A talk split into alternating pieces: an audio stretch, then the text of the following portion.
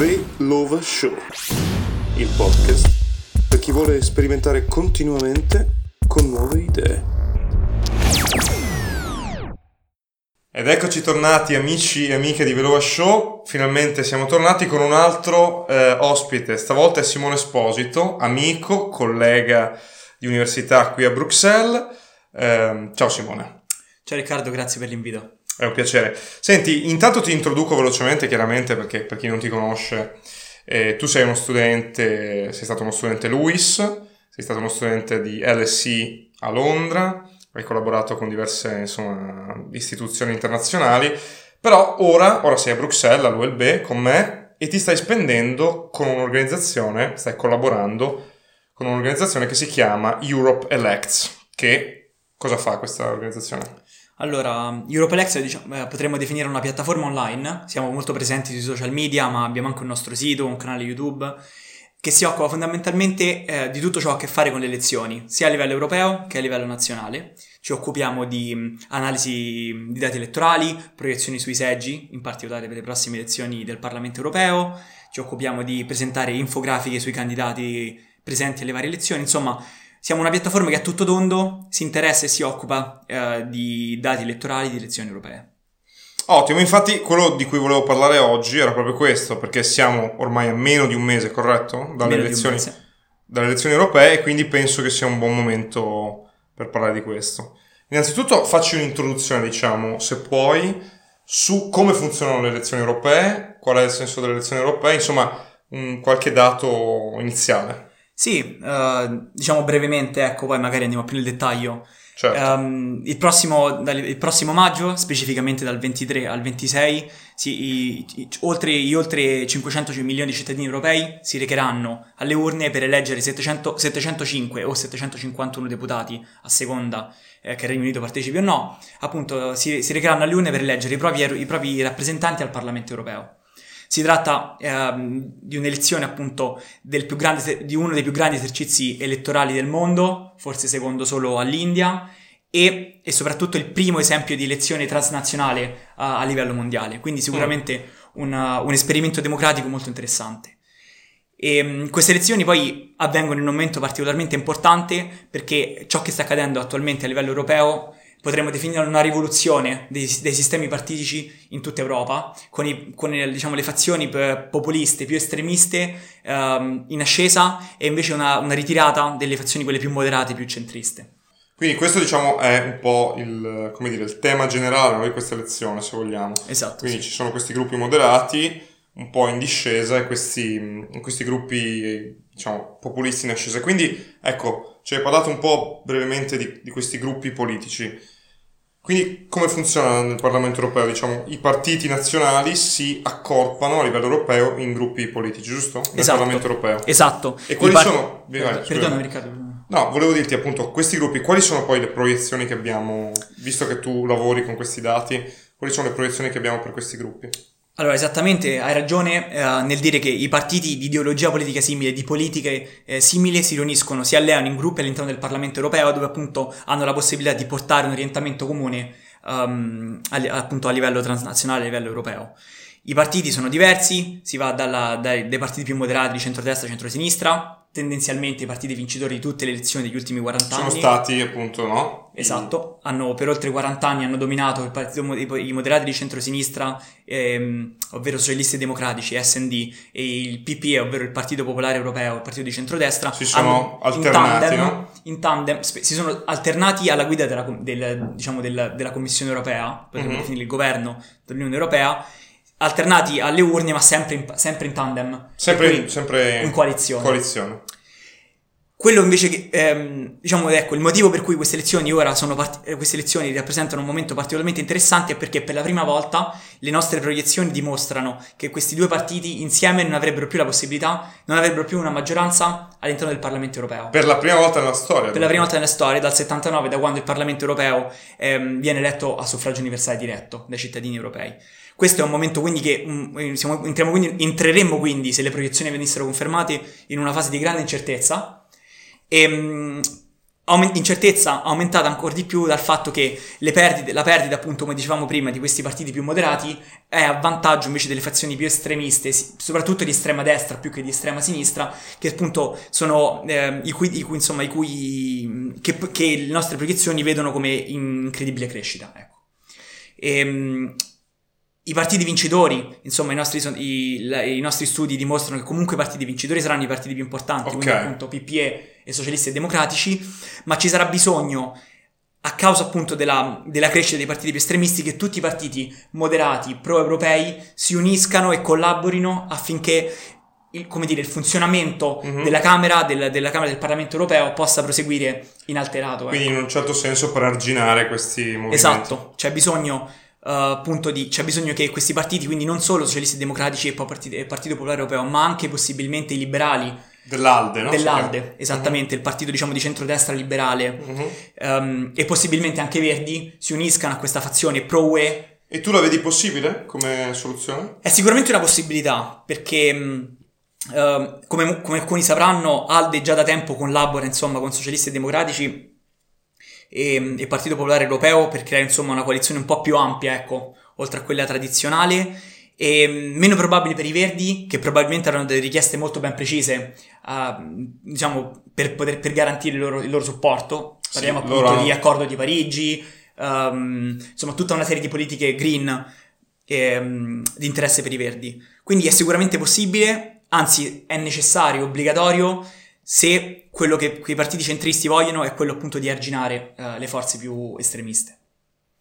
Ok, e però appunto mh, possiamo pensare a un, a un mondo, diciamo, delle istituzioni europee in cui questi populisti euroscettici hanno la maggioranza?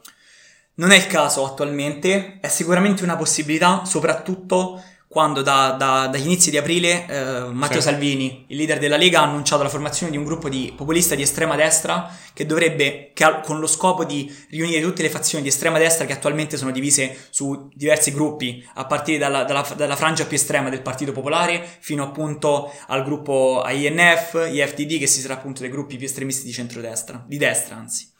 E, mm, I nostri sondaggi dimostrano che questo gruppo eh, ha, ha- insomma, ha nelle proprie corde eh, la possibilità di diventare uno dei maggiori gruppi all'interno del Parlamento, tuttavia eh, non, si- non dovrebbe essere, ehm, al netto di, insomma, di sorprese, non dovrebbe essere in grado di diventare il, il gruppo più importante. E Ok. quindi non in grado di poter formare appunto una, um, un'alleanza che ottenga possa ottenere la maggioranza eh, in seno al Parlamento.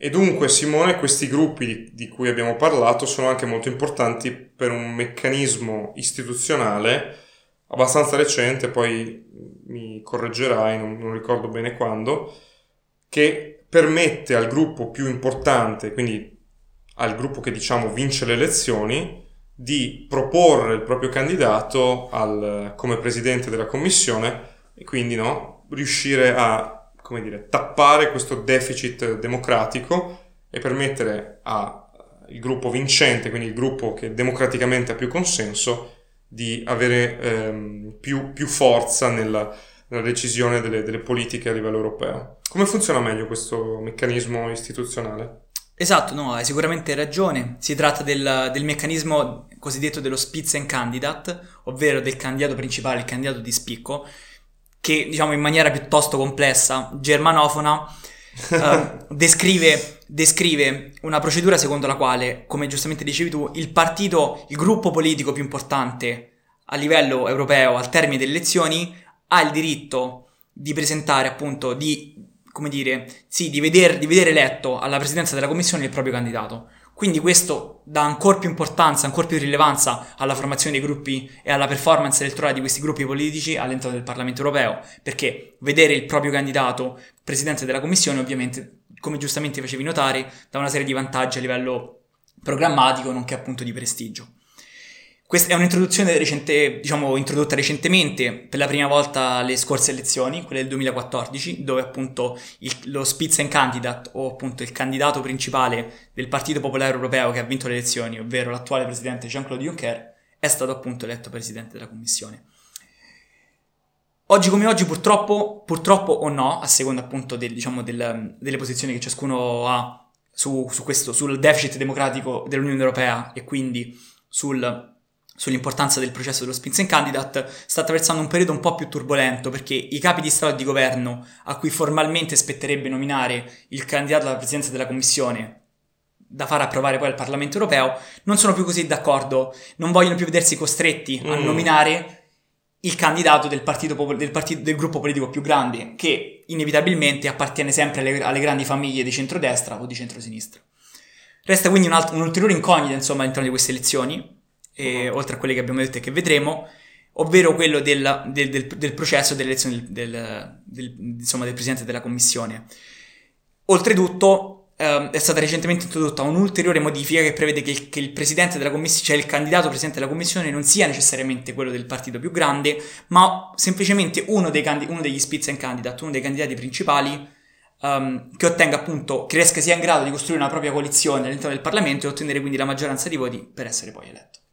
Quindi non serve avere, può, può avere anche il, il supporto non soltanto del proprio gruppo, ma da più gruppi che si uniscono in supporto di questo candidato. E forse, mi viene da dire, questo meccanismo che hai appena descritto può essere molto importante in una situazione che probabilmente sarà quella che avremo dopo il 26 maggio, cioè di un Parlamento abbastanza ehm, frammentato e tra, no, come abbiamo già detto, moderati e, e più populisti, diciamo. Esattamente, esattamente. Uh, poiché sarà appunto un, un Parlamento molto diviso, starà al candidato probabilmente del gruppo politico più grande, più, più corposo, ma non necessariamente, come abbiamo detto, starà questa persona, un lui o un lei, co- eh, diciamo, essere in grado di, co- di- di costruire, di, di- mettere insieme questa coalizione che appunto gli garantisca sufficiente supporto, non solo per essere appunto eletto, ma anche poi per poter governare in maniera Mhm. eh,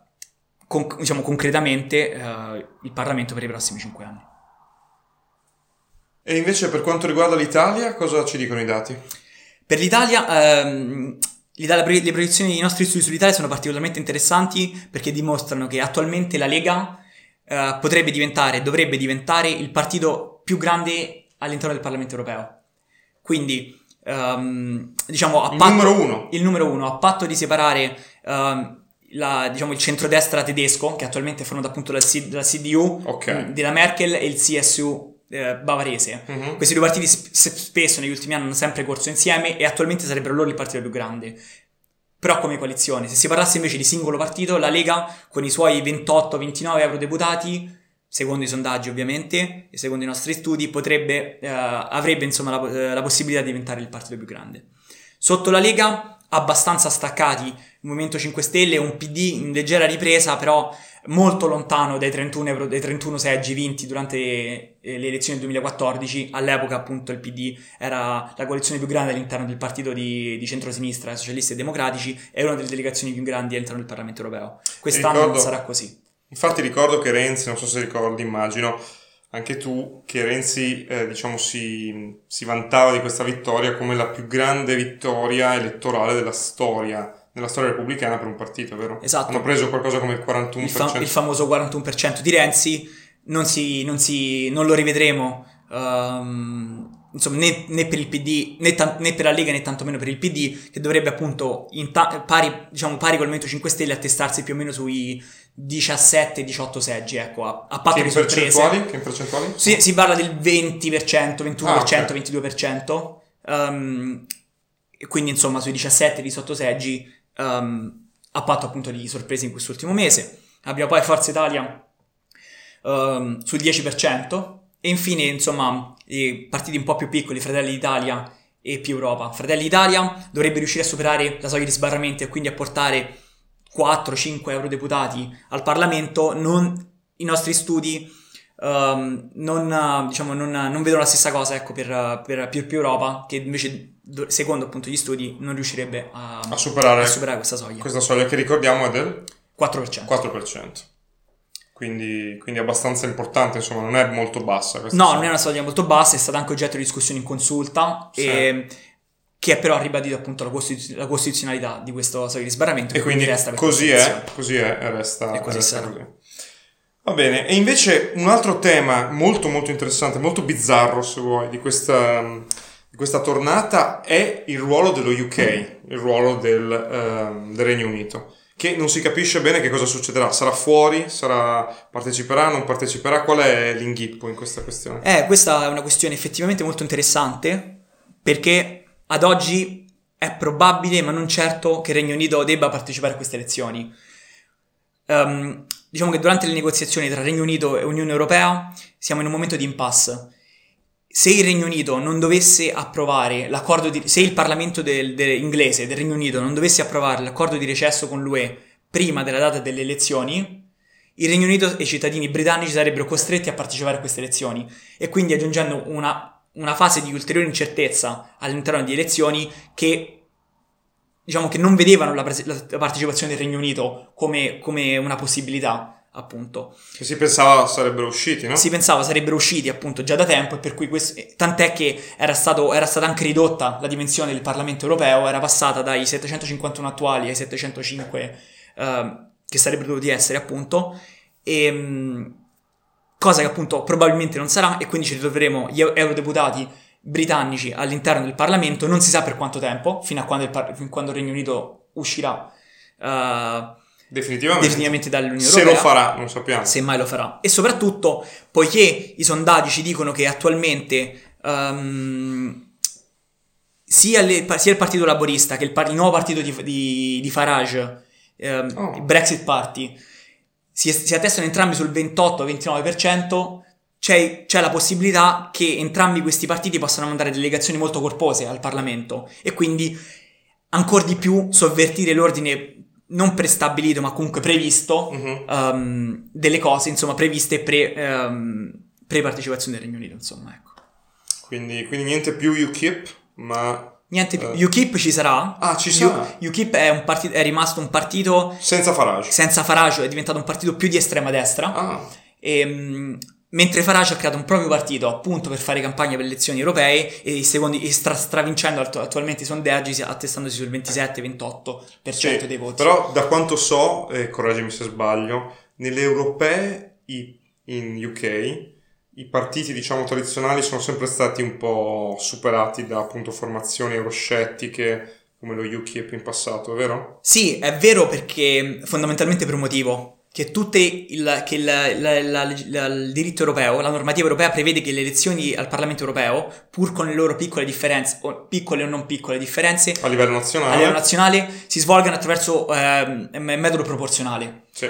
Che è completamente diverso invece dal first past the post, uh-huh. tipicamente inglese, certo. che invece sfavorisce i partiti più piccoli a favore dei soliti due conservatori e laboristi. Invece in questo caso un partito appunto che prende una grande percentuale di voti come potrebbe essere questo, nuovo, questo nuovo Brexit Party, ma che non riuscirebbe a, ad eleggere i propri deputati alla, alla, House of Commons, insomma in questo caso invece potrebbe vedere un gran numero, potrebbe insomma mandare una delegazione piuttosto importante al Parlamento. Sì, questo, questo è, un, è, un, tema molto interessante anche quello sulle leggi elettorali, perché proprio come dici tu anche nelle, nelle ultime elezioni per la, per la Camera dei Comuni, lo UKIP ha sempre preso comunque dei numeri a livello nazionale abbastanza rilevanti, insomma oltre al 10 se non sbaglio, ma non è mai riuscita a eleggere o ha eletto un deputato, no? Che in Italia, se ci pensi, è impensabile perché un partito al 10% riesce sempre ad avere una rappresentanza abbastanza significativa. Esatto. E questa è la forza di un maggioritario, diciamo, a turno, come si chiama, a turno unico, a collegio praticamente. Esatto. Si basa col- sui esatto. diversi collegi. Per collegi dove appunto viene eletto un candidato di ciascun partito per ciascuna circoscrizione, per ciascun seggio insomma, e che quindi inevitabilmente sfavorisce i partiti Chiaro, e vince, che appunto first past the post, perché vince se io e te siamo in competizione, io prendo un voto più di te, vinco io. Quindi è proprio no? una maggioranza relativa, diciamo. Quindi, bene, eh, Simone, diciamo che il tempo sta, sta finendo per questa puntata. Come vorresti riassumere, diciamo, con uno slogan o con una frase eh, a effetto o comunque un, qualcosa che ti piace a te questo, questa sfida elettorale europea 2019? Beh, mi piacerebbe, come dire, riassumere un po' eh, l'importanza di questo, di, questo, di questo esercizio elettorale con... Uh, con, innanzitutto con l'invito ad andare a votare. E ricordiamo il giorno. In Italia si, le elezioni si svolgono dal 23 al 26 maggio, in Italia si voterà dalle 7 alle 23 di domenica 26 maggio ci saranno gli exit poll verso le 11, i risultati cominciano ad arrivare nel corso della notte e soprattutto insomma durante la giornata di lunedì. E mh, detto questo, appunto, eh, sarà sicuramente una sfida interessante, populisti contro moderati, forze euroscettiche contro forze eh, pro-europee, insomma, ne vedremo delle belle. E, e grazie, allora ti ringrazio. E sei stato davvero preciso, tra l'altro molto preciso, molto sul, sul pezzo, ti ringrazio. E quindi invitiamo tutti i nostri ascoltatori, intanto li ringraziamo e li invitiamo grazie. a informarsi, poi ogni, immagino che ogni partito abbia il proprio anche, anche i gruppi hanno dei siti internet. Sì, tutti i gruppi hanno dei siti internet. E fanno campagna anche a livello di gruppo o fanno campagna so, soltanto a livello diciamo che, nazionale? Diciamo che i partiti, i partiti tendono a fare campagne più a livello nazionale perché mm-hmm. come mhm. sappiamo resta sempre la questione di, eh, dei, par- dei, partiti nazionali, cioè delle elezioni europee un po' come elezioni di secondo livello rispetto a quelle nazionali. Tuttavia i partiti che fanno parte delle famiglie più grandi eh, tendono a, diciamo, a, a, farsi forza l'un con l'altro insomma, all'interno di questo gruppo politico più ampio.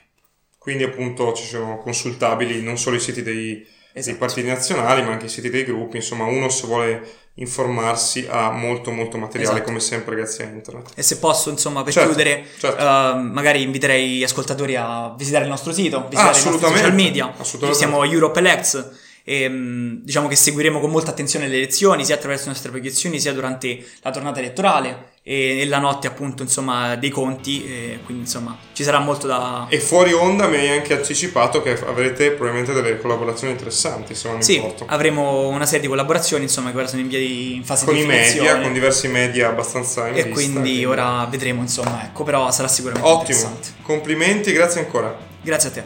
A, a presto alla prossima